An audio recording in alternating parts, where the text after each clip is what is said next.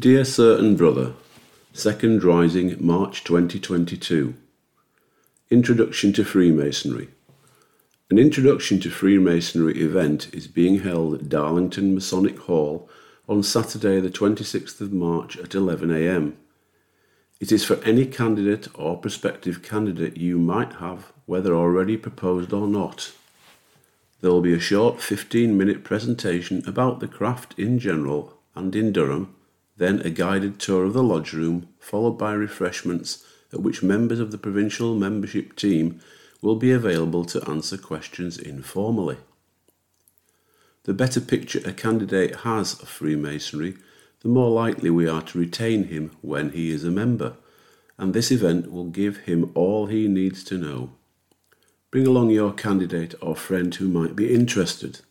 Please, for catering purposes, email iheaviside at durhamfreemasons.org if attending.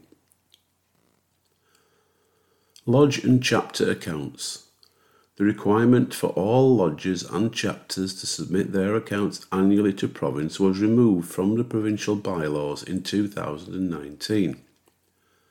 As part of this change, the provincial Grand Master had decided that a monitoring sample of accounts be requested from lodges and chapters on an annual basis. I can confirm from the 1st of April that around 20% of all lodges and chapters in our province will be asked to forward their, by email their audited accounts for the last two years to Provincial Office. It is envisaged that this sampling will be done on an annual basis. Appropriate feedback will be given as is necessary post submission of accounts. Requests will be made by email to the selected sample with a return deadline of two weeks following the request. All lodges and chapters will have received the provincial guide for treasurers and auditors some time ago. Bank payments.